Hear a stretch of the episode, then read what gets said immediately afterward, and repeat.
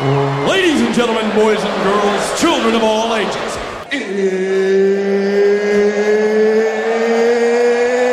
it's time!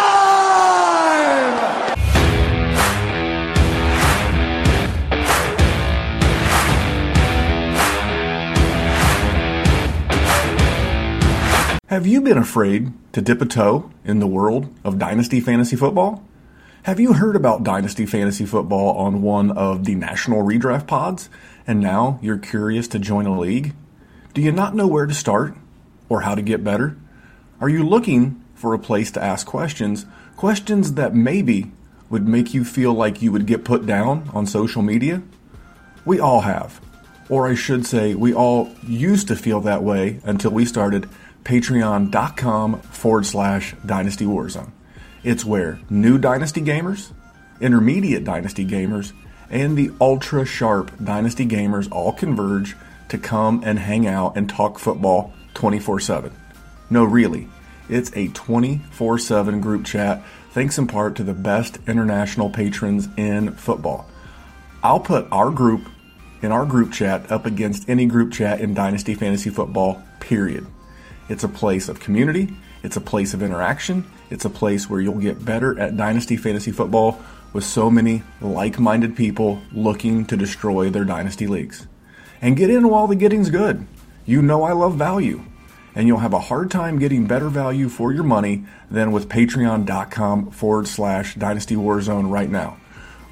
We'll be introducing a tiered Patreon, which is something commonly found on Patreon, to allow each Dynasty gamer to choose what level of support they want with their Dynasty teams. But all tiers will be included for those that join at the current and historical rate of $5 a month from now through July 31st. That's about two weeks to lock in the old rate between now and July 31st. Now, every podcast has given you player valuations, but there are so few shows that focus on how to actually build a roster. That's where I take what I do on the Fantasy Fixer Upper and really go into a deep dive on strategy, how to's, and overall advice on building and sustaining a roster from your startup to your rebuild and to your championship. There's an entire archive of over 100 mostly strategic based pods, and there's more on the way. There's also information and how to's for aspiring podcasters. We have three of our patrons that are creating content for their patron mates right now. They have also worked with me behind the scenes on how to start a show, do's and don'ts for podcasters, how to attain sponsors, and much, much more. One on one time with me is another thing that we do at patreon.com forward slash dynasty warzone, and being a patron is the only way to make it on the fantasy fixer upper. But it's not all about the show. I trade DMs with all patrons, do one on ones via telephone, and more. You said you wanted to get better. So take advantage now before rates and tiers change in August over at patreon.com forward slash dynasty warzone. There's no better time than now to join. So what are you waiting for? Are you looking for a reminder of your fantasy football greatness? Are you looking for something to set your league apart from those dime a dozen jabroni leagues out there? Then head over to trophysmack.com and hook your league up with the best trophies in the game today. And not only will you get the best trophies in the game today, you can get a free championship ring up to a $59.99 value by entering in the promo code DWZ ring. You pick out your trophy, which one do you like?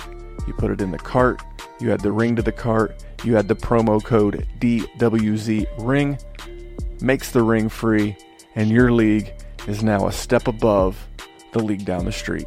So if you're looking for the best, you want to be the best in the game, you want to have the best league in town, go over to trophysmack.com, get that trophy, get that ring, use that code DWZRing, and let's have a big season. What's happening, guys? Happy Friday! But if you're watching live on YouTube, happy Sunday and welcome to the Dynasty War Zone, the People's Dynasty Podcast. And on today's show, we're going to be doing the Dynasty preview of the NFC East. And I could not cover the NFC East without the biggest Cowboy fan I know. He hails from Chicago, which is weird but he's our very own Kyle August at Kyle Month 8, co host of the Fantasy Football Smackdown, found here every Tuesday on the DWZ Football Network. Kyle, what's going on, man? Like the hat. Uh, Memphis, appreciate that. Yeah, I get that all the time. They're like, people are like, "Hey, are you from Dallas?" Like, I'm a Cowboys fan. I'm like, no, I'm from America, and that's how I uh, leave one in Mar. You know what I'm talking about? I do. Uh, I mean, I, am a Colts fan. I do live in Indianapolis now. If the Colts hadn't have been here, like my father when he grew up, it's like Indianapolis. Uh, if you're familiar with like driving across the U.S., it's uh, Interstate 70. It runs runs from like St. Louis through Indy through Columbus, Ohio, and in Indiana when I grew up, if you grew up north of 70, you were a Bears fan. If you grew up south of 70, you were a Bengals fan. But luckily, by the time my fandom really kicked in, the Colts were here. We suffered a little bit with Jeff George. You know, it, there. yes. I mean, I mean, what do you want us to do? Um, I mean, we had we had Josh Rosen before Josh Rosen, although you know Jeff Jeff George had a hell of an arm. But anyway, yeah, um, thank you for joining me, man. Live on YouTube, live on a Sunday. I uh, had some commitments, wanted to make sure that we had Friday's edition of the Dynasty divisional breakdowns coming up. But uh, this is the advantage of subscribing on YouTube. You never know when we're going to go live. And on YouTube, you get these shows usually early, sometimes a day. Normally, we record. I'll use the FF SmackDown, the Fantasy Football SmackDown. You guys normally record live on YouTube Monday nights for a Tuesday podcast. But uh, this is way early, so super excited to have you join me. This is your division. Are you ready to talk Cowboys? Absolutely, man. No, 100%. 100%, he said. All right. Uh, make sure you're hitting us with those five star reviews. That's how we grow the show. And subscribe everywhere. Again, if you're subscribed everywhere, you don't miss a thing and can't read any new reviews if you don't write them. So hopefully by the time we come back here live on Tuesday night, for a Wednesday pod, we'll have some of your reviews to read. You can check out the show at Dynasty Warzone on both Instagram and Twitter. And if you're not on social media, you can email me. You can email me at dynastywarzone at gmail.com. Kyle, you guys have an email address over there for the uh, the FF SmackDown? Uh, no, DMs are always open. So if you're on the Twitters, uh, if you dabble, dabble in that devil sphere, uh, you can always hit me up. Month eight, always available whenever uh, people need a hand. Excellent. Well, we've got Kyle here. Um, we're going to be breaking down the NFC East. I am going to take just a word. If you're listening to this on podcast form, we're going to take just a word and hear a word from our patron. All right. Thanks for checking out the patron. Again, patreon.com forward slash Dynasty Warzone. Kyle, are you ready for the newest hit segment of the Dynasty Warzone? yes, because I've been looking forward to this. Let's let's do it. Okay, th- this has gotten us a little bit of heat, but we've gotten a little bit of love too, and it is called "Good People." bad tweets. Now, I do want to give a shout out. I do want to give a shout out to one of the fastest risers in the fantasy and dynasty space. Her name is Steffi Smalls. First of all, she cracks me up. She puts out amazing content. It's not about her football takes. She's just fun to follow because she's enjoying life and, and she's cracking me up. And she posted a tweet one time.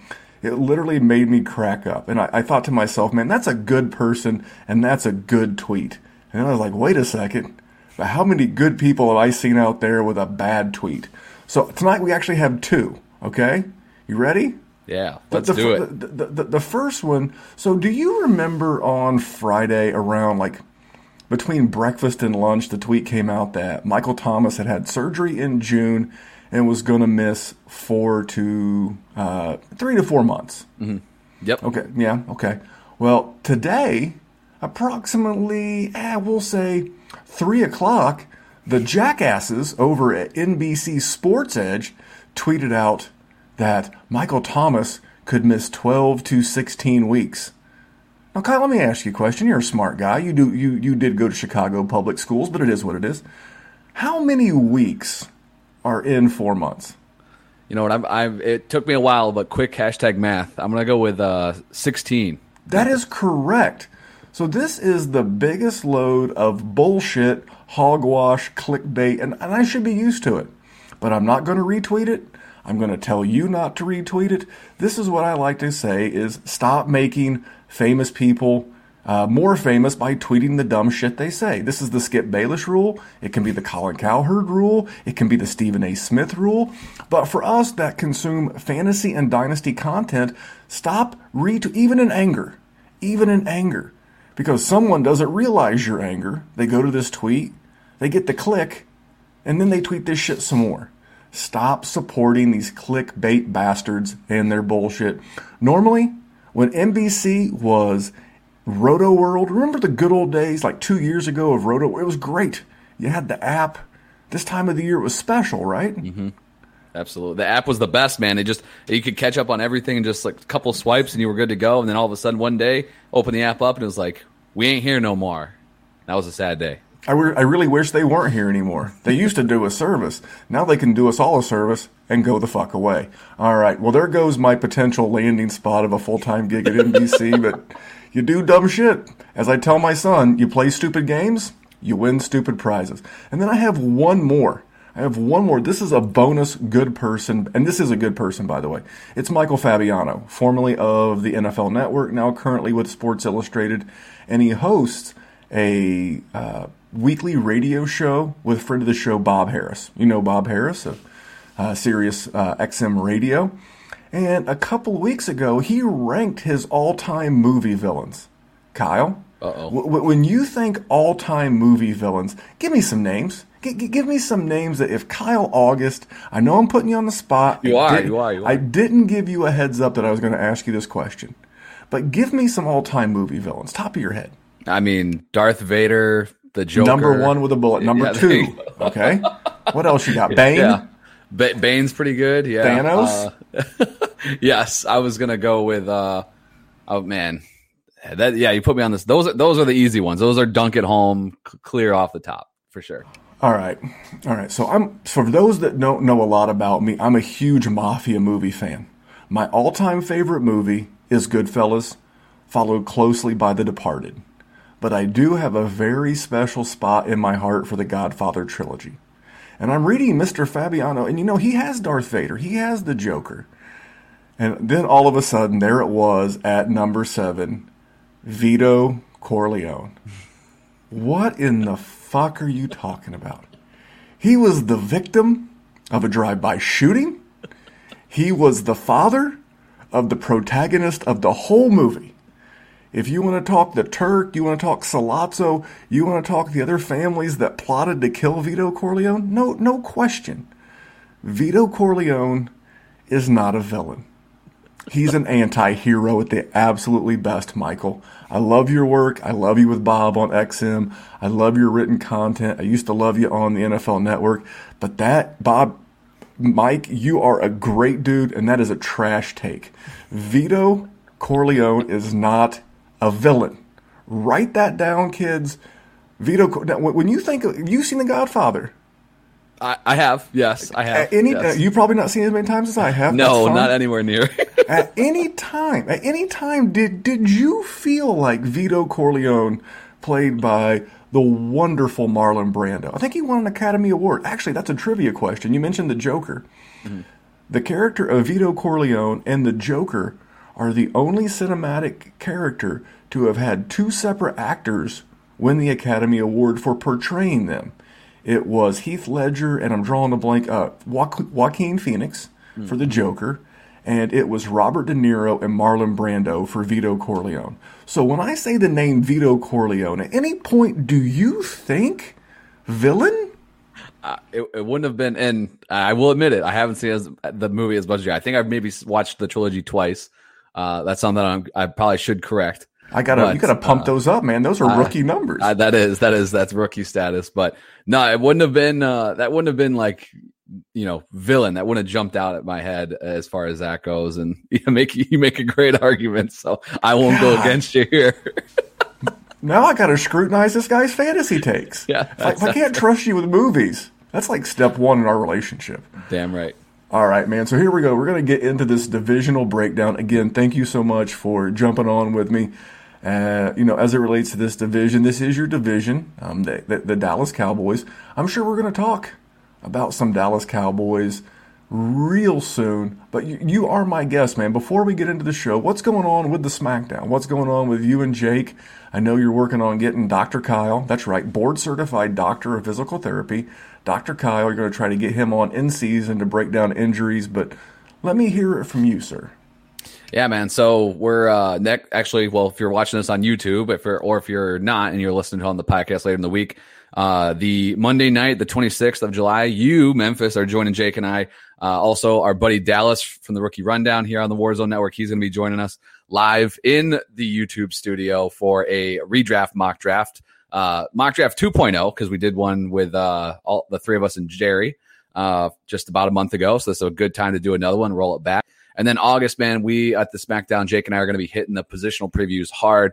I got a really fun format. I think people are going to love. It's going to be fast paced. We're going to cover every damn player that you need to know about to get ready for 2021. And then also starting in August on Wednesday nights, uh, we're going to be we're going to be doing a live Q and A on the YouTube, live streaming it. So much more interactive than our normal shows at the SmackDown on Monday nights. Looking forward to hanging out and talking football with some guys and just and just kind of shooting the shit a bit. So that's going to be a ton of fun, and that's going to get us all ramped up and ready to go because in season, yeah, we're going to be bringing it waiver wire shows, game previews, answering your start sit questions. It's going to be a ton of fun. So man, I'm looking forward to some football. As uh, my buddy Dave Richard on Twitter tweet, tweeted today, only seven more Sundays. So we got a lot of work to do. We do have a lot. I'm going to be helping out with that Wednesday show. That's yes, why sir. I'm starting to get in the habit of recording some shows on Wednesday. I want to jump in there with you and Jake. We, you never know who else from the DWZ team, maybe Tyler or Lou or Jerry, or you never know who may stop by to answer your redraft questions live on YouTube on Wednesdays. So again, you got to subscribe. We're going to start that not this Wednesday, not the 28th, but the following Wednesday. We're going to do that on August 2nd, and that's going to be the FF SmackDown guys second show. I, I, we're getting them up and running early. We got to get Jake. He's got to get stretched out, get ready for that big season run. But man, training camp's here. If you're listening to this in podcast form, most, I think 99.9%, I just want to make sure I don't miss a straggler here or there, but most camps, most everybody was in camp by the 27th. So if you're watching on YouTube or Twitter, that's in two days. If you're listening on Friday, that was three days ago. So Kyle, you know, everyone's getting in camp one of my favorite times of the year. What's your favorite part about training camp? Uh, really, it's just uh, trying to see all the little nuggets that hopefully don't get too buried that you can try to put just put in the back of your mind just a bit. Um, you know, I follow I follow a few beat reporters, at least one for every team. I try. Uh, obviously, I follow a ton of Cowboys beat reporters. So right and right now with the Cowboys playing the Hall of Fame game, they're already doing practices over the last few days. I believe they had their third or fourth practice on Sunday. So you're just hearing all these reports of who's standing out and who's, you know, which signings looking good already out of the gate. And, you know, you got to weed through some of the, the fluff pieces still this time of year, but it starts to get a lot more serious. We've just dealt with months of these speculatory, you know, articles like, oh, this guy is going to get cut. Well, then you click on the thing, it's like that was just a projection by some guy who you know hangs out with the team sometimes. That wasn't any from any coach or anything like that. Now we're going to get it firsthand from these teams. Obviously, Hard Knocks is a ton of fun because that gets you feeling like you're in it. As a Cowboys fan, I'm looking forward to that spectacle um, that the HBO is going to bring us this year. But uh, I just love those those little notes you can kind of take, kind of store away a bit. I know just as recently as last year, right? New England backfield usually just completely muddled. Everyone's Damien Harris, this dude is ready to go. Breaks his finger like you know, it, right before the season starts, and then people broke my heart about him. He broke right? my heart. I know his finger, but came back mid after what six, seven weeks, and was a startable, usable fantasy option for you guys. So like stuff like that. That's just an example of something you can just tuck away and then use it either at the draft or in season when these names start popping up on the wire. So um, yeah, I just love feeling like kind of you know getting plugged in and actual actual news hitting the wire. You know. Uh, absolutely, and one of my favorite things about training camp, I started doing this two years ago. I created an Instagram burner account, not for the reasons that you think. All that I follow on this account is I follow all 32 NFL teams. That's it. Zero followers, 32, 32 follows, all 32 teams. I look at the stories, I look at the posts. It's so much fun. I can, ju- without any context, and I love Twitter. I'm on Twitter way more than I probably should be. Double check with Mrs. Memphis. She will validate that statement. But you can just sit there and scroll. You can scroll the stories. You can see who's looking good, you know, who showed up in shape, who's looking lethargic. I don't know. I, I, find that incredibly fun because you can get that on Twitter. You can get those same thumbnails and, and small videos, except you always get some dickhead's opinion that I really don't want, like mine. I could be that dickhead. so, um, but we're going to jump into this. So, as camp's popping off this week, man, give me a player for Dynasty from a Dynasty standpoint. Give me the player you're trying to buy before his price goes up. Well, the name that uh, for, I I came I came with what I really thought uh, and this hopefully, I'm trying not to be too Cowboys loaded with this, but that's is the best. That's the best damn offense in this division. Uh, and in my opinion, it's not really close. Um, it helps when you also have the worst defense probably in the NFL. So, um, me personally, like I've been doing some startups. I've been looking. I I am of the opinion that CeeDee Lamb is a top five dynasty wide receiver. Most people, he's in I'm my not, top five, uh, and he should be. And if so, but if anybody is not treating him that way, you need to get him now because this is your last opportunity. Remember Back to the Future 3 where they had the little train thing and there's that sign, the point of no return? This is it. That train's a chugging and it's we're we're approaching that sign. So if you want CeeDee Lamb in your team, he's going to be almost borderline unacquirable here any day. I mean, he's already snagging one-handed catches in camp, doing all this stuff. No Amari Cooper right now because he's the pup. Lamb's going to get a lot of run this year, and he's paired with Dak Prescott for at least the next four seasons. So this is your shot on CeeDee Lamb. But I'll throw a little bonus in there, um, sticking with the Cowboys because I know CeeDee Lamb's expensive as hell. If you want a guy that you want to acquire right now for Dynasty, I'm still on the Blake Jarwin train. Uh, Schultz was awesome last year in a fill-in role, ninth in the league amongst tight end and targets with uh, 89. But Jarwin one catch in, one game into last year, tore his ACL, but he's already practicing. He's ready to go. They're going to give him some days off to monitor and everything, but I think he's going to be good to go. And this is a guy the Cowboys believe in. Just gave him a four year contract just last year before the 2020 season. And he just turned 27. So he's not super young. He's not, he doesn't have that rookie hype or whatever on him. The dude is buried in ADPs and rankings. Like he's non existent. I think this guy has tight end one upside in an offense that's going to throw the ball a shit ton. That is a that is a unit of measurement when it comes to this offense for sure. Has been. Blake Jarwin, if you if you want him, if you need a tight end, if you want a spot start guy, this is a guy that I think you can add right now and get at least a couple seasons out of at low tight end one production. Yeah, and if you think you can wait on Blake Jarwin, I know sometimes you can try to buy the ACL dip. These guys come back from the ACL, they tend to start a little bit slower. Their snap counts can be a little bit lower, but I think the first pass completion of Dallas Cowboys camp this year went to Blake Jarwin, if I remember correctly. And if he pops in camp, he, he is not going to get cheaper because I'm going to talk about tight ends here in a couple of picks or a couple of questions rather. But uh, my guy is, your rival. There's a lot of rivals in this division, but it's the Philadelphia Eagles. For me, it's Devonta Smith. Whether it happens this season, whether it happens next season, I'm, I'm sorry. I've been on the anti Jalen Hurts for Dynasty train since day one. I was the conductor. I'm all I'm all aboard. The you want to run him in 2021? Cool, good for you. But this is the same outfit that benched him for Nate Sudfeld so that they could quote unquote see. If I have to tell you what you have in Nate Sudfeld, you got a different problem.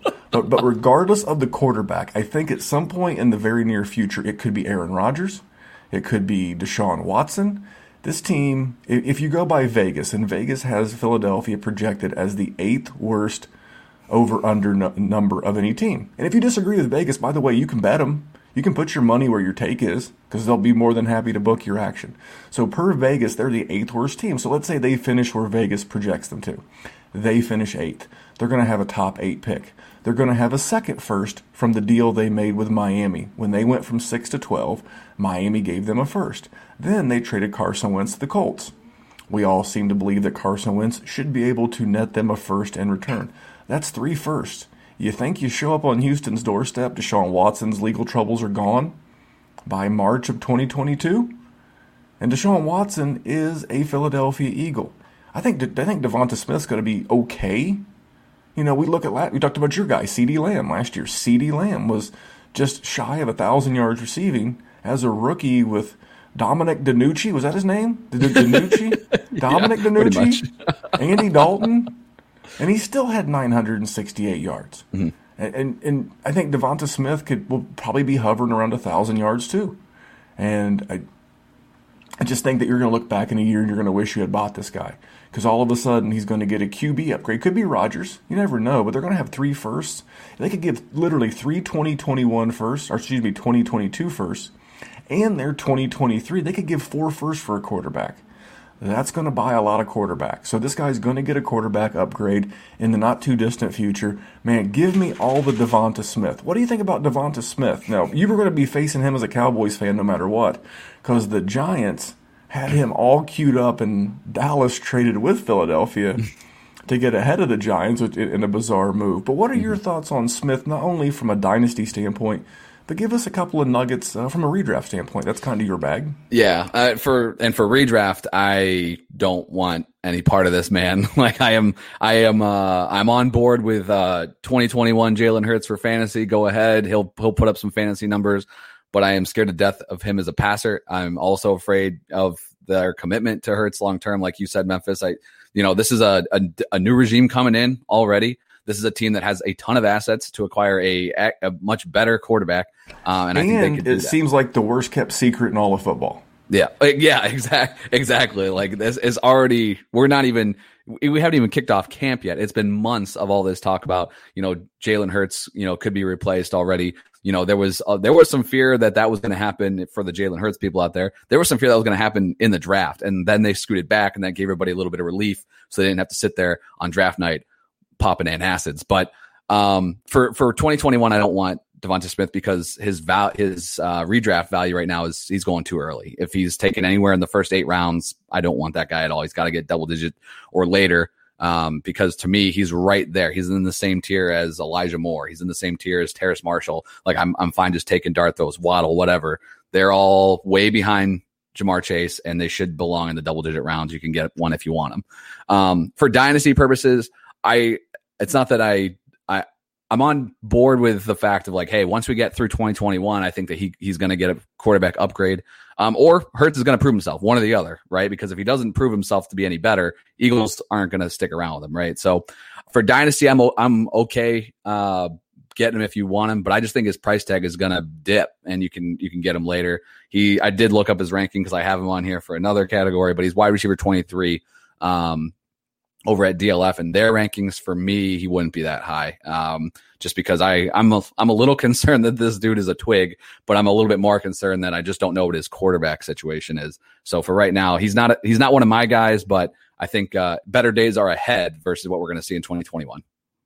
All right. Well, I, am a big fan of the talent. I, the, the, the slim thing doesn't bother me as much being a Colts fan mm-hmm. and the way the NFL is officiated. So, but by the way, on the way out, on the way to the next category, before we talk about players that we're looking to sell once training camp gets going, this is what the Philadelphia Eagles front office is telling all of you people that drafted or traded for Jalen Hurts since his breakout. You fucked up. You trusted us. Howie Roseman, Jeffrey Lurie, told you right there. It had to be them. Yeah. you, you trusted them. You fucked up. All right. Anyway, the player that you're looking to sell once training camp starts next week. So for me, I'll go first. I'll give you a break. Yep. For me, it's Dallas Goedert. And I know, I know, he is a uh, dynasty darling, for, for lack of a better term, but I did a little research, broke out the pen, broke out the websites. So of the 2018 tight end draft class, here's some notable names for you. You have Dallas Goedert, Mike Gesicki, Mark Andrews, and Hayden Hurst. Now, here, here's an interesting thing. Dallas Goedert has as many tight end one seasons as Hayden Hurst.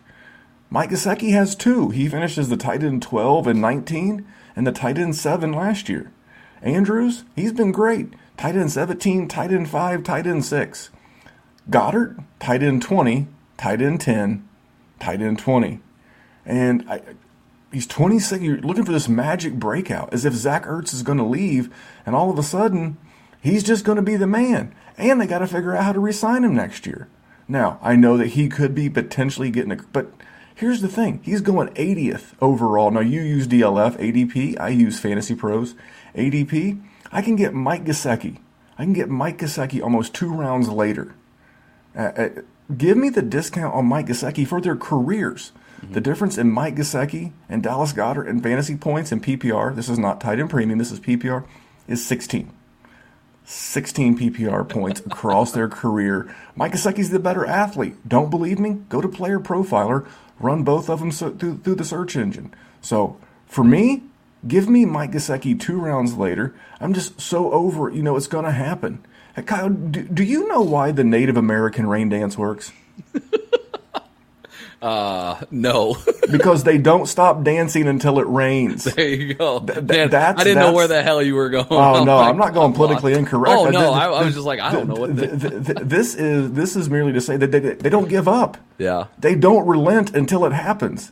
This is exactly how I feel about dynasty truthers on Dallas Goedert. They're just not going to quit until it happens. Mm-hmm. And then all of a sudden, two years from now, all of a sudden he's going to have a top five tight end season. They're going to be like, see, see, Yeah. I told you, see, see. That's my point. At some point, if, if you stick around long enough, the thing happens. It's called the DeVante Parker corollary.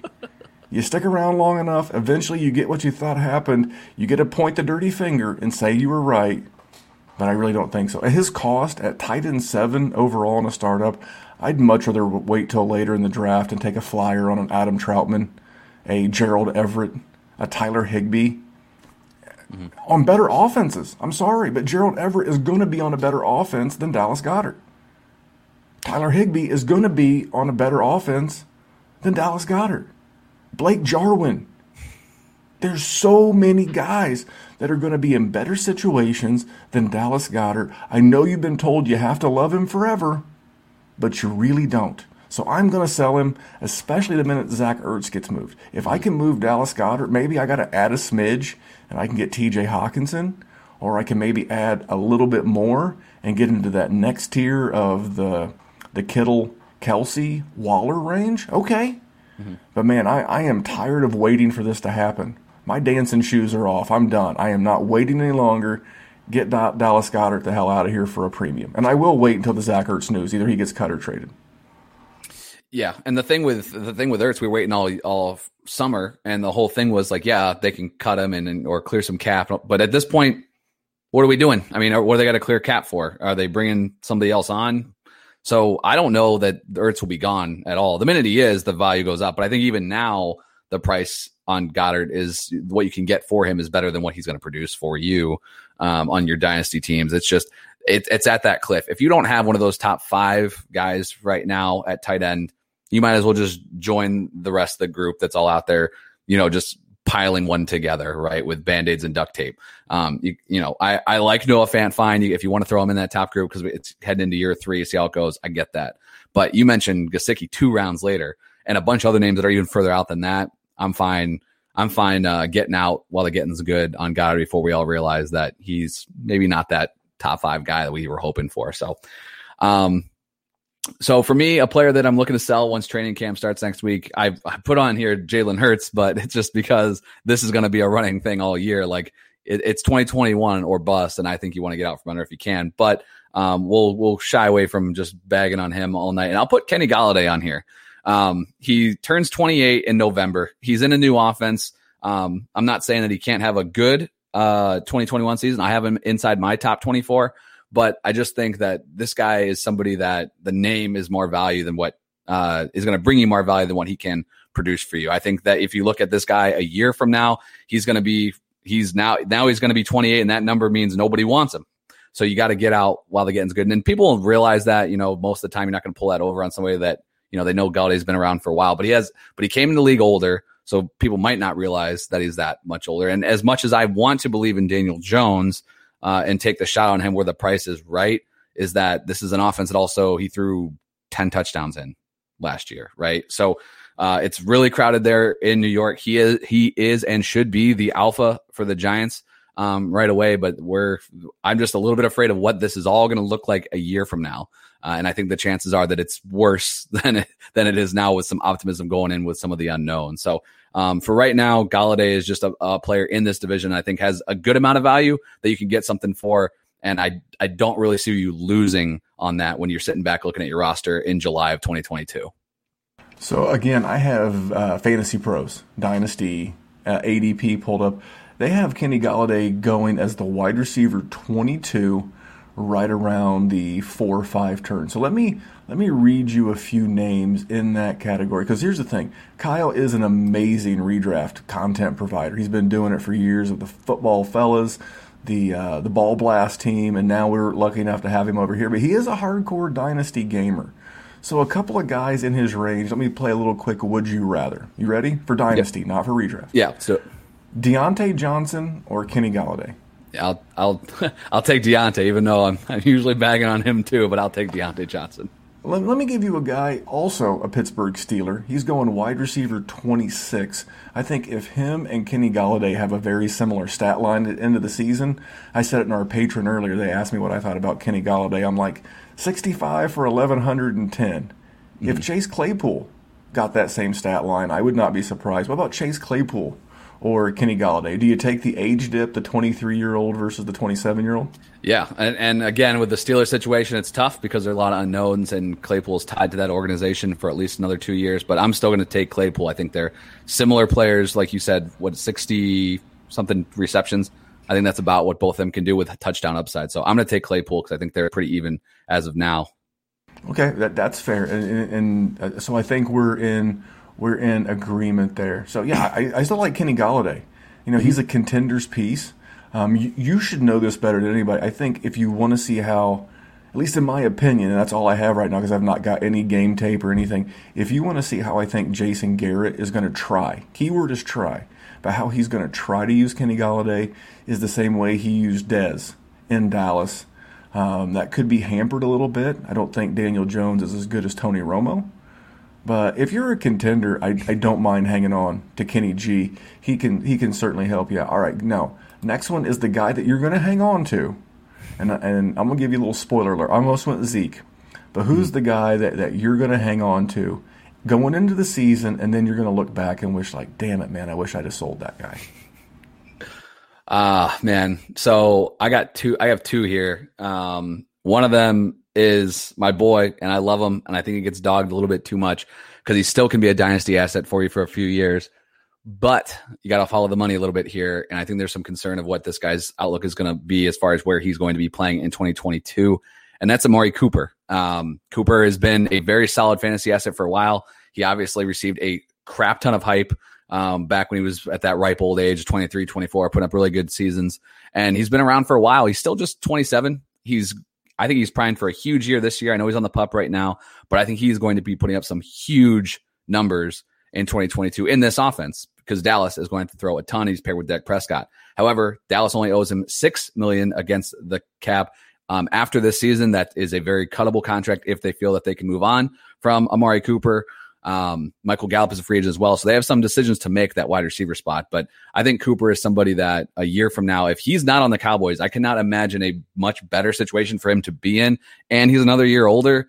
Um, you know, you can kind of copy and paste a little bit of what I said about Golladay, but add on the fact of unknown where he could play. if he's on Dallas still in 2022, you feel great. But if he's not, then you're going to kind of, you're going to be a little bit disappointed that you kind of let that sit on your roster and you lost that value. So, um, I, I, won't go with my second one. I'll, I don't want to steal yours, Memphis. So I'll kick it back to you. But I'm going to go with Cooper. He was my Too number late. one option here.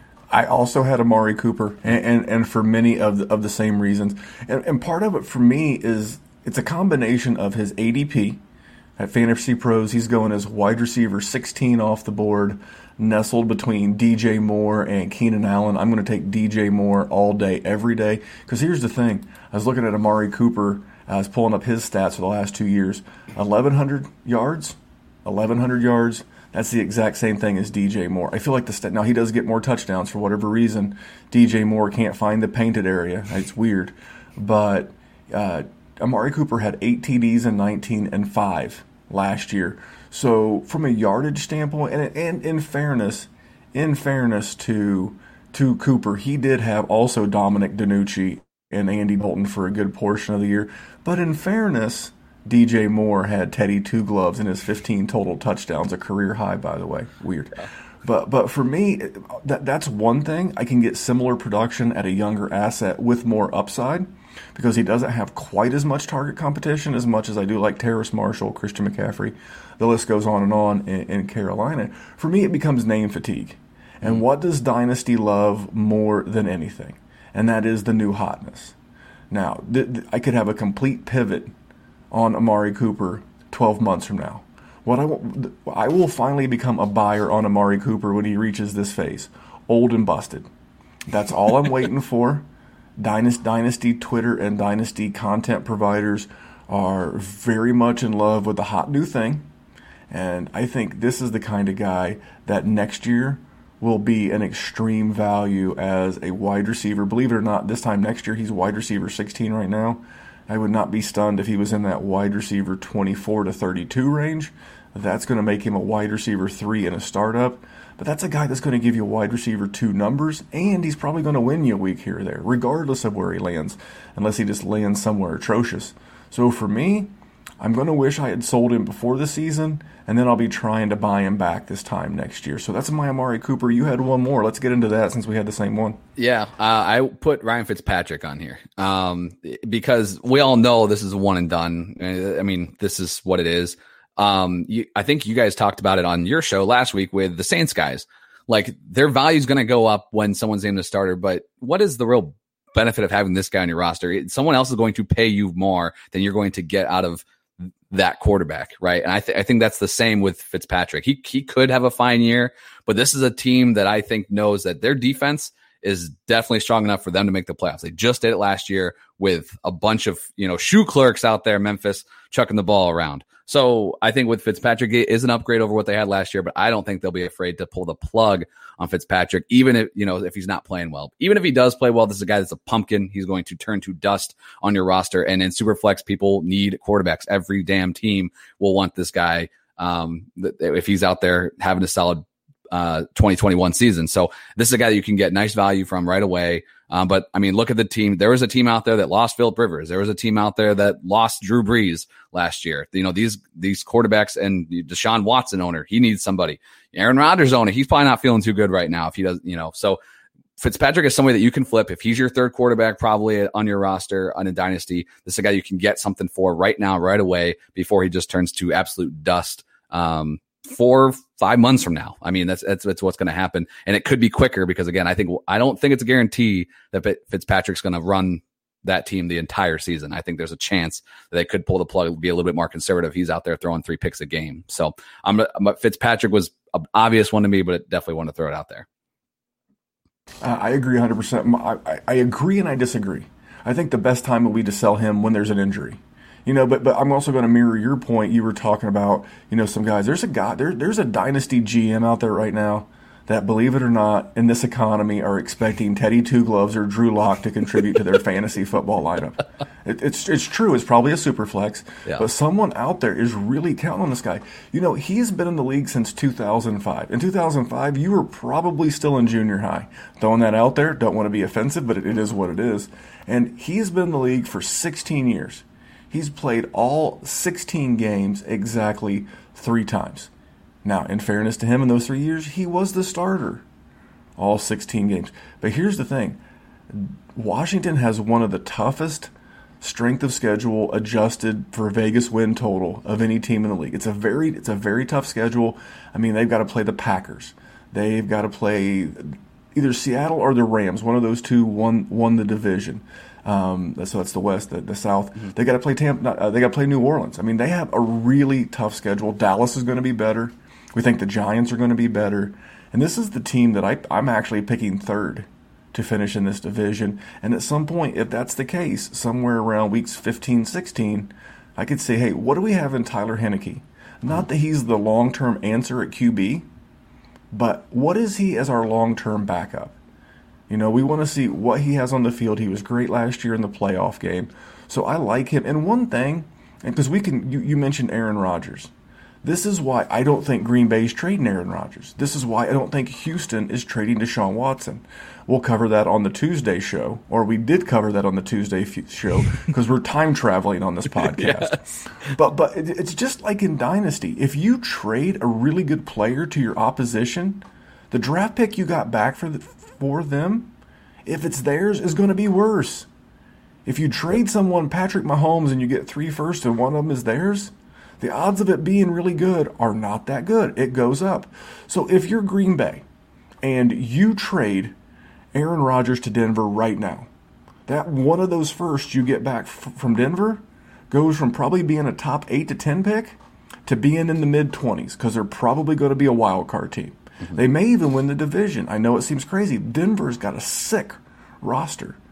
If you're if you're Houston and you trade Deshaun Watson to Philly, that team would go from being a bottom eight team in the league per Vegas to probably a contender to win that division. And I, I posted that on Twitter on Sunday, and someone said, well, that's not likely to happen. I, I tell you what, I saw Deshaun Watson with Bill O'Brien as the head coach take a 24 0 lead on the Kansas City Chiefs in the AFC Championship game. Don't tell me he can't take Philadelphia and make them a potential division winner in the NFC East. That was won last year at 7 9. So just like in Dynasty, don't trade really good players to people and get there first.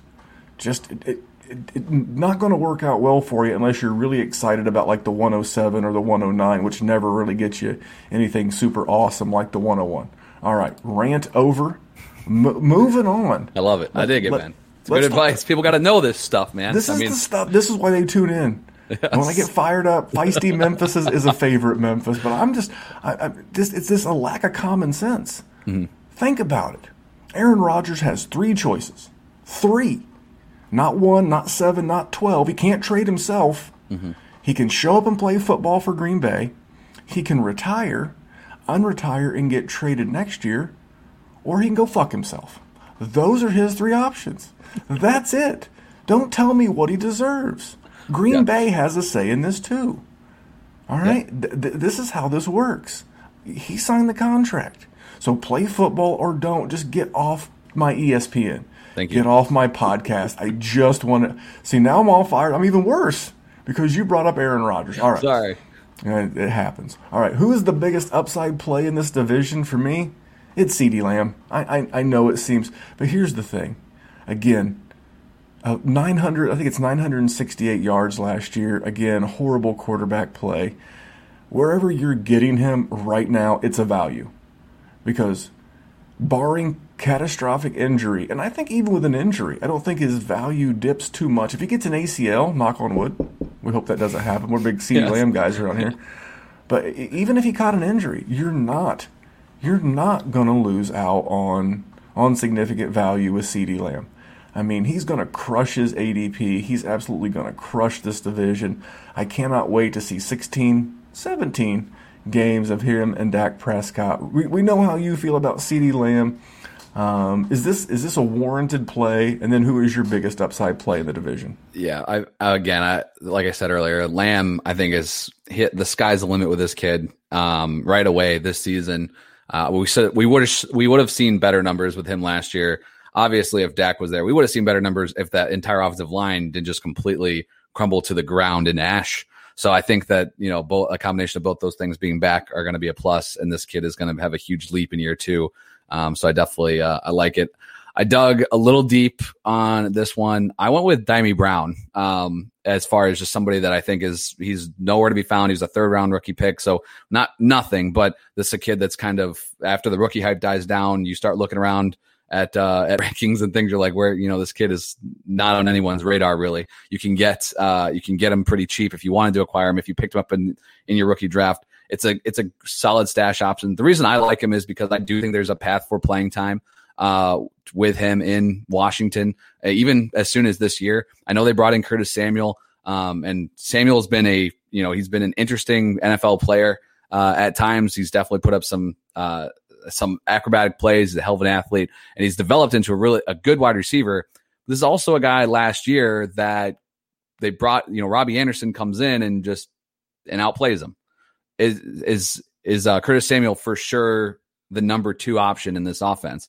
And you know, he you can treat him like that with hesitation, in my opinion. But I think Brown is somebody that I think has some some pretty good upside it wasn't it was uh it's not something that I'm like going I'm not burning a second on him uh if I want to go acquire him now uh because this is just a division that I don't think has a ton of weapons to get excited about to be honest. Uh but this is at the top of that list for me of the guys that aren't extremely obvious or named CeeDee Lamb because I love CeeDee Lamb. Uh I think Brown is just somebody that I think is has some really good upside uh that you can get for cheap if you uh if you haven't acquired him already.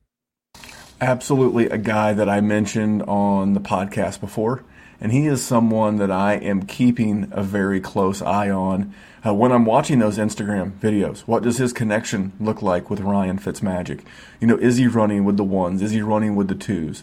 Where's he lining up in three wide receiver sets? This is the kind of stuff. These are the nuggets where, as a dynasty GM, you can actually get out ahead of your league mates by by doing the homework and before the, the snaps get live.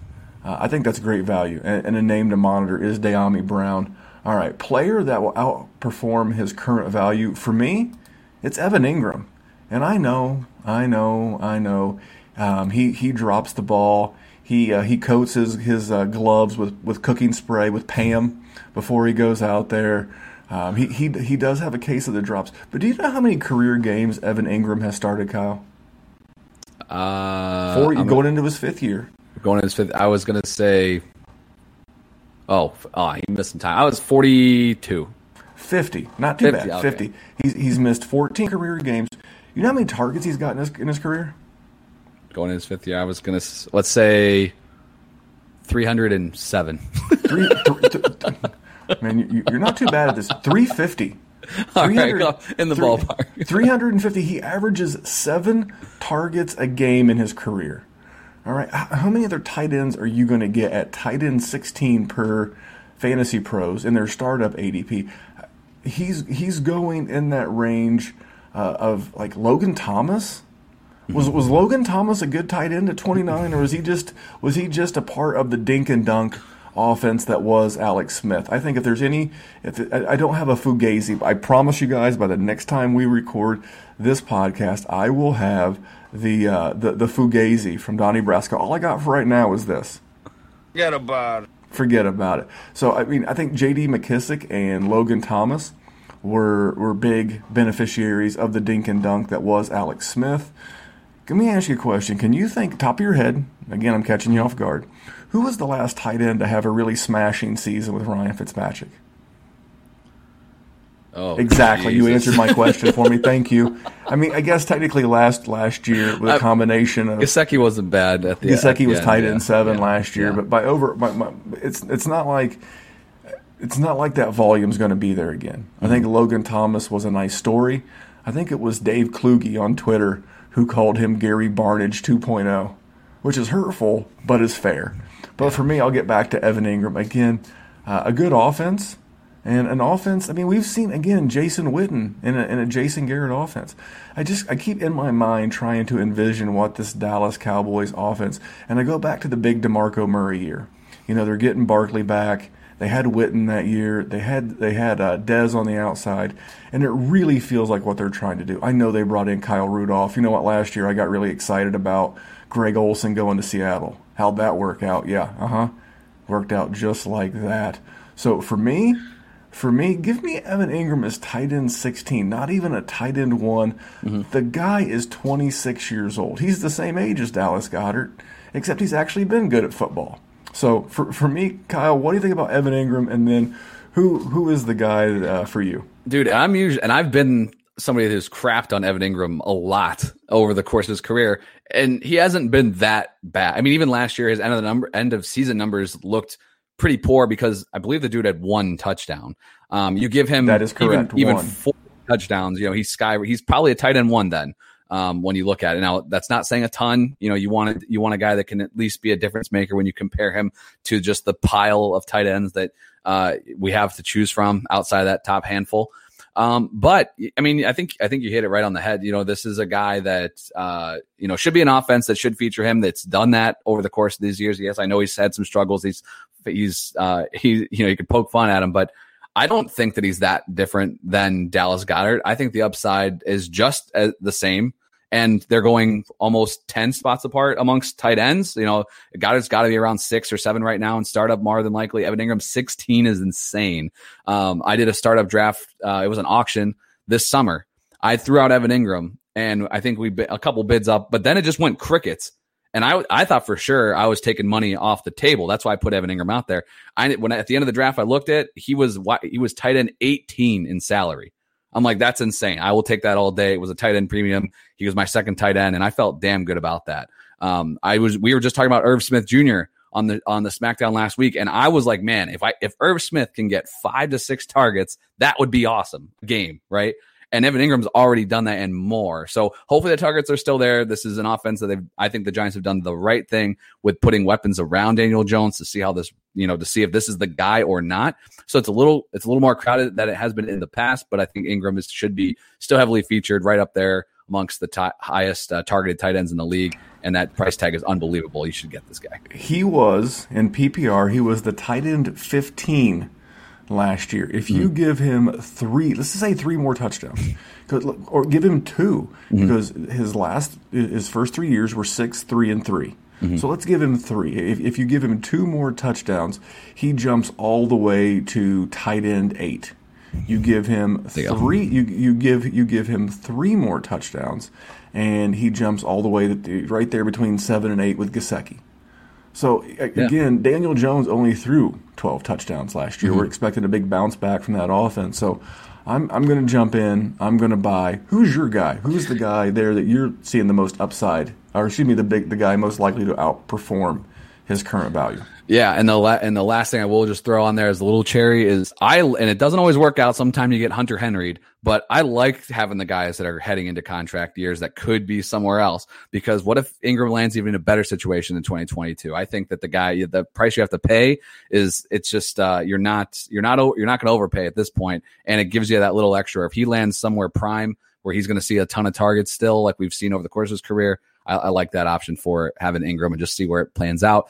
My guy, I'm staying with the Giants because the dude eh, right now, this is rankings um, over at DLF. QB 22 is Daniel Jones. Uh, I there's been I've gone back and forth with him this summer for 2021 and where do I go? But like I just mentioned, the Giants have done the right thing. Regardless what you think of Kadarius Toney.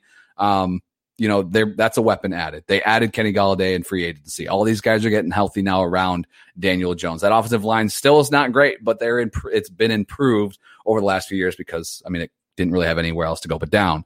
But I think this is a year that Daniel Jones can put up solid fantasy production. I like the fact that he gives you a little bit of rushing, uh, around 30 to 40 yards a game. That's that's good. That's a touchdown in four point per passing touchdown league, people. So QB 22 for me just screams like, dude, this guy, as long as he is, you know, if he takes just even a little bit more of a step, I think the Giants will stick with him and, uh, he's gonna he's gonna outperform what his current value is for sure.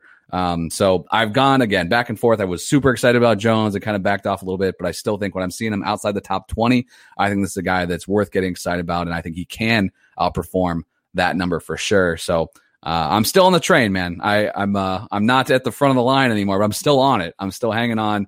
I gave up my seat to a nice old lady. She's sitting down, holding a little, you know, whatever, you know, string, and uh, I'm good. To, I'm still on it though. I'm good. I, I, as one of the original stands of Daniel Jones in this space, I, I, I was getting him in the third round mm-hmm. of of Superflex rookie draft yeah. that year. I remember it was it was the the rookie draft of, of Trade Addict Seven. I remember trading up to the 303 to draft Daniel Jones. Like I, I get it. But but this is what I love. I love quarterbacks with a chip on their shoulder as like a QB, you know, two or three. Guys like Daniel Jones, guys like Carson Wentz, guys like Sam Darnold. It's put up or shut up time. And you know what? I, I think Daniel Jones can can be that guy. Um, I agree. You know, going at he's going actually as QB twenty four at FantasyPros. He is going. This is in Dynasty, guys. He's going after Mac Jones. He's between Mac Jones and Tom Brady. I mean, he's two off of Derek Carr. I mean, yeah. he he is a low key Konami code quarterback, and, and I'm a big Daniel Jones guy. So, man, I agree. If we look back at the end of the season, even if he's, I don't know, Kyle, if if he's QB 15, yeah. Do, do, mean, do, you feel like you got to say? I mean, borderline, you know, QB one. Yeah, wouldn't surprise I, me. I think that's completely possible uh, and something I think he can do uh, pretty easily. You know, just you know, I know it's not it's not a slam dunk, but the rushing is what really gives him that little extra bump. You know, and the touchdown numbers last year were atrocious. I get it, but I think he, he if he he's going to positive regression, bounce back a bit there, uh, and be an offense again that's surrounded by a lot of weapons. And uh, with that rushing there, he has he can be a top QB sorry, a top 15 QB for at least the next few years. Um, now, and I'm fine taking that shot, especially when you can acquire him at QB 22 or QB 24 prices. it's insane. So I'll I'll, I'll keep uh, on the Jones train with you. All right, it's time for the favorite category, the biggest bust in the division. Again, I've already mentioned him, but from a dynasty standpoint, it's Jalen Hurts. I'm sorry, guys. I, I know you want to. Here's the thing: it's hard to dislike. It's hard to dislike good people, and he seems to be a. And I'm not rooting against him. I will gladly eat this take. I will put it on next year's bad takes, and I'll be happy to do it. But I can't do a better job, even though it, it mirrored some of the takes that I've been using all off season. Uh, the guys over at Roto Underworld has a have a new like GM focused salary cap podcast. It's really interesting. It was Matt Kelley and some guy I'd never heard of. He had worked in an NFL front office as like a cap specialist. It was his first ever podcast. First of all, he did great. And second of all, he talked about how the Philadelphia Eagles will literally be rooting, rooting against this guy to fail, to fail as their quarterback. And that, and again, this is the same guy they pulled last year for Nate Sudfeld. Here's the thing: they know they have to, you know, juice the value of their pick. I'm sorry, but I just I, I can already hear the press conference. Yeah, we're gonna put Joe out there. We're gonna see what Joe has to bring, and uh, you know, see if Joe can give us a chance to light a spark. Because if you look at if you look at Philadelphia's schedule to start the year, it's brutal. I mean, it's an absolute nightmare, including games against San Francisco, games against Dallas, games against um, Tampa Bay, Kansas City. The first eight or nine games, they could literally be two and seven, and that's my fear. That's my fear. It's not only do you not only get 2021 cut short, and then he's gone and people who have been drafted him, and I've literally seen him in our Superflex dynasty leagues going in the top four rounds, top mm-hmm. five rounds, maybe as high as the third round. Man, and, that that's QB one territory for a team. That's going to sting like a bitch in about twelve months. So I'm sorry, um, and, and and no one's mentioned the entry factor. When you're a mobile QB who runs a bunch, you know the, the the potential for entry gets you know amplified pretty quickly. So um, I've I've been a naysayer. I'm, a, I'm not afraid to take the slings and arrows. I took him a couple of years ago with Baker Mayfield, and uh, I'll take him again here. I, I, I just see him just being an absolute disappointment, and you'll wish you hadn't invested that much. Yeah, I was actually just looking. I did a startup uh, a couple weeks ago. The Jalen Hurts went the 209 and I just remember when that pick was made, I hurt for that guy. I'm like, what are you doing? like that, that's unbelievable. And it had to be inside the top 10. Um, you know, as far as amongst quarterbacks, just, yeah, I, I, that was the, that was the one that I would throw on here. No doubt. I mentioned earlier under the players I'm looking to sell. Um, once training camp starts, I, I mean, I'd sell him at any point if I can get that type of value for him. If you can get a top 12 QB value for Jalen Hurts, I'm doing it right now. And if you're wrong, you're wrong. But the, if you can get that value back, you, you ain't gonna lose. You know, you could be wrong in the fact that Hurts it could carry that value, but you ain't gonna lose. If Let me ask you a weird question. Yeah. Let me ask you a weird question. Right now in a dynasty league, someone offers you Deshaun Watson for your Jalen Hurts. What are you doing? I was just going to bring that up. That same draft, I took Deshaun. I don't know why the hell he was sitting there because I just did it. I was doing a startup today where Deshaun went at the 201, I think, which a little risky, for, rich for me. But in that same draft where Jalen Hurts went 209, I took uh, Deshaun Watson in the middle of the fifth round.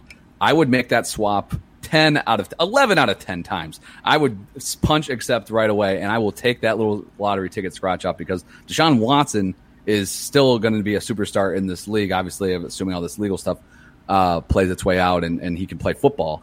Um, I will take a year off of Deshaun Watson to take that risk. Um, I don't. Every I, single. I don't time. even think you're going to get that. It came out today uh, on Sunday as we're recording this that the NFL is just going to monitor the situation, mm-hmm. and I think it looks like they're going to wait until there's actual criminal charges or until the entire case is over. Well, Deshaun Watson is not due to be deposed until next February. Mm-hmm. So he's he's you're counting on the Houston Texans to do the right thing. I'm sorry, I'm, I'm not going to end this show on Houston Texans doing the right thing because that would be us doing the wrong thing. Kyle, who was your as, biggest bust? As a, and as a as a Cowboys fan and a Zeke Elliott fan, I have very little faith in the league office uh, during yeah. these types of things, but uh, that's fine. Uh, my biggest bust besides Jalen Hurts. Uh, you mentioned at the top, so we'll kind of it's kind of recycle a bit. But actually, my biggest bust is I don't I don't love where the value's at on DeVonta Smith. Um, this this year is going to be tough you know, and when you talked about earlier, if you can acquire him at a at a price that lets you kind of just redshirt him for your fantasy team and start counting on him in 2022, I'm fine seeing where that plays its way out. But right now, he's inside the top 24 amongst dynasty wide receivers, and I just don't, I just don't think he's that far different than some of even his rookie class, um, and comparing him to to even some of these sophomore guys. Um, you know, I, I think he, if I had to, if just over the last two classes, like maybe he's in my top 10 of that class, you know, of those two classes. Um, I just think that his price is worth more than he is on my roster at this point. So I'm still going to categorize him as a bust, even though that's uh it's tough to throw out there because I get that the kid is super super talented, but the situation's a little bit concerning. Um, and we'll see how he adapts the NFL game. But uh, he's definitely a polarizing player. One I'll be watching. I just I'll be watching him on someone else's team. So. All right. Well, I'm going to wrap this one up the same way we started it with with talking about the Corleone family and talking about DeVonta Smith. So I'm going to give you this. But don't ever take sides with anyone against the family again. When I say I like DeVonta Smith, you can't. No, no. I, I, I'm I'm glad you're here. I, I I do like DeVonta Smith. You don't, but we want. We're not here to agree with with everybody. Um, we're here to give you the best takes and, and, how we're approaching our dynasty team. Man, I super am, am super appreciative that you jumped on. Uh, we depends on when you're listening. If you're listening to this on Sunday night, and everybody from Greg to Casey to Chris to um, Darren and everybody who's been commenting on the YouTube channel, thank you so much. Uh, I've learned how to share those on the YouTube feed, so thank you. If you're listening to this in podcast, you're listening to this in the past. If you're watching this on YouTube, you're listening to a podcast from the future. But at any rate, this past Tuesday night on YouTube and on Wednesday in podcast, Jerry and I broke down the AFC East. So a lot going on. Kyle, one more time, man, tell us about the Fantasy Football Smackdown and uh, your schedule for the next coming weeks. Yep. So uh, on Monday the 26th, uh, we're going to be doing a mock draft uh, 2.0 with a bunch of guys from the Warzone Network. So tune into that. Uh, and then starting in August, we're going to be diving into all the positional previews to get you guys calibrated back to redraft a bit so you can dominate those work leagues, those friends and family. You can show off your fantasy football prowess. So we'll be killing it uh, with the positional previews through the month of August. And also, and then every Wednesday as a second show from the SmackDown, we'll be doing a Q&A, going to be bringing Jake and myself and obviously a few of these other talented guys from the Warzone Network as well, including Memphis here. So uh, looking forward to a great month of August. And then those starts, the, uh, the in-season content's going to be rolling here uh, after kickoff. And no matter what you're playing, uh, we got you covered when it comes to the start sit advice every single week. So man, I'm, I'm super, super pumped to be a part of this team, but also, man, just to be talking some damn real football. We finally made it. Training camp is gonna is here, so it's it's, uh, it's exciting times. All right. Well, before we get out of here, I uh, I have one of one of our favorite supporters, Phil Haber. Uh, I did my best. He he he went full Beyonce. He said, "Say my name, say my name." So I did. Phil I wasn't going to pronounce that. I can't pronounce shit. Dude, so. dude, first of all, he he is one of the biggest supporters we have here at the DWZ. So I, I can't thank him enough. I can't thank you guys enough for listening. We're going to be doing a lot of fun stuff. Kyle's going to be doing some quick hitter stuff on the YouTube. I've, I've got his banner for his background. You have his little fancy NASCARs on the one side. It's it's sitting right here. I've got to take my lazy self to the to the, the UPS store and, and get it shipped out because I have my autographed Chuck Liddell T-shirt right here that that shows my love for MMA. He's got his NASCARs. He's wearing. A, I thought he had a shirt with his own name on it. If you're watching on YouTube, it says Kyle it Larson. Kyle on it. It does say Kyle. I, I just saw the A because where you were originally sitting, I saw the I saw the A in Larson. I was like, this guy's. He, I was like, this is like going to see Metallica. They're wearing Metallica T-shirts. No one does that. can't do that. You can't, can't do, that. do, that. That's the number one rule. Never wear the shirt of the band you're going to see yes. to the band you're going to see. But all right, man. Listen, I'm gonna give you a quick word from my man Matt over at Hate Brand Goods. Um, they do have a lot of good stuff that just dropped. The, the, the new floral bomb shorts, they sold out. Literally, like in the first day. Um, they have some new sunglasses. First time with some sunglasses. Uh, it's a cross promotion with them and a brand called Gooder. And you can get a discount on all that stuff by using promo code Memphis. Let's hear a quick 20 second commercial. Hate Brand Goods, that's us know, very, very proud of the brand and very proud of what we stand for, man. We stand for those who give a shit. We want to be with those who want to do more. And no matter what your pursuit is and whatever it is, as long as you're holding yourself to a higher standard and you're being accountable to what your goals are, we got your back. Hate brand goods, spread hate, always party. Yeah, there you go. If you're looking to be better at Dynasty, that's why you're here. He's looking to be better at fitness and fashion, and it's about the most fashionable I get, Kyle. I don't have Kyle Larson t-shirts. I got this for two dollars at a at a flea market, so that's that's what I'm that's what I'm doing. You know, I, I, I do have I do have a good idea for a podcast for you and maybe someone else. I will share that with you offline. But Sounds until good. next time, that man's name is Kyle August. You can follow him at Kyle Month Eight. You can follow me at DWZ Memphis. You can follow the show everywhere at Dynasty Warzone. Thank you for tuning in in the future or the past. We'll see you back here real soon. Hate Brand Goods, that's us. You know, very, very proud of the brand and very proud of what we stand for, man. We stand for those who give a shit. We want to be with those who want to do more. And no matter what your pursuit is and whatever it is, as long as you're holding yourself to a higher standard and you're being accountable to what your goals are, we got your back. Hate Brand Goods, spread hate, always party.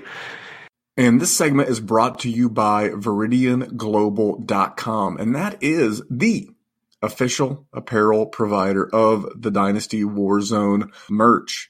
We have our t-shirts over there. We have our dad hats. We have our Jerry NWO themed hats. We have hoodies.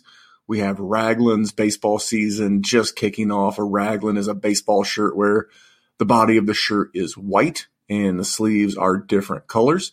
We've got some some tank tops. We have our new working harder than an ugly stripper t-shirt and so much more. This is the brainchild of myself and our graphics guru Maddie, aka at Maddie Big Chest on Twitter. We have a ton of styles, and you want to head over there and check everything out. You simply go to Veridian Global. That is V E R I D I A N Global, VeridianGlobal.com. Search the Dynasty Warzone store, and man, you'll see all the t-shirts, hats, accessories, everything that we have available to you from a merch standpoint. They are a great sponsor and we recommend you check them out today. That is the group over at veridianglobal.com. Thanks for checking them out. When we add up all those inches, that's gonna make the fucking difference between winning and losing.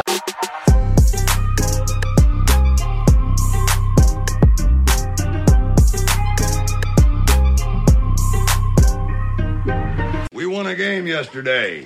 And if we win one today, that's two in a row. We win one tomorrow, that's called a winning streak.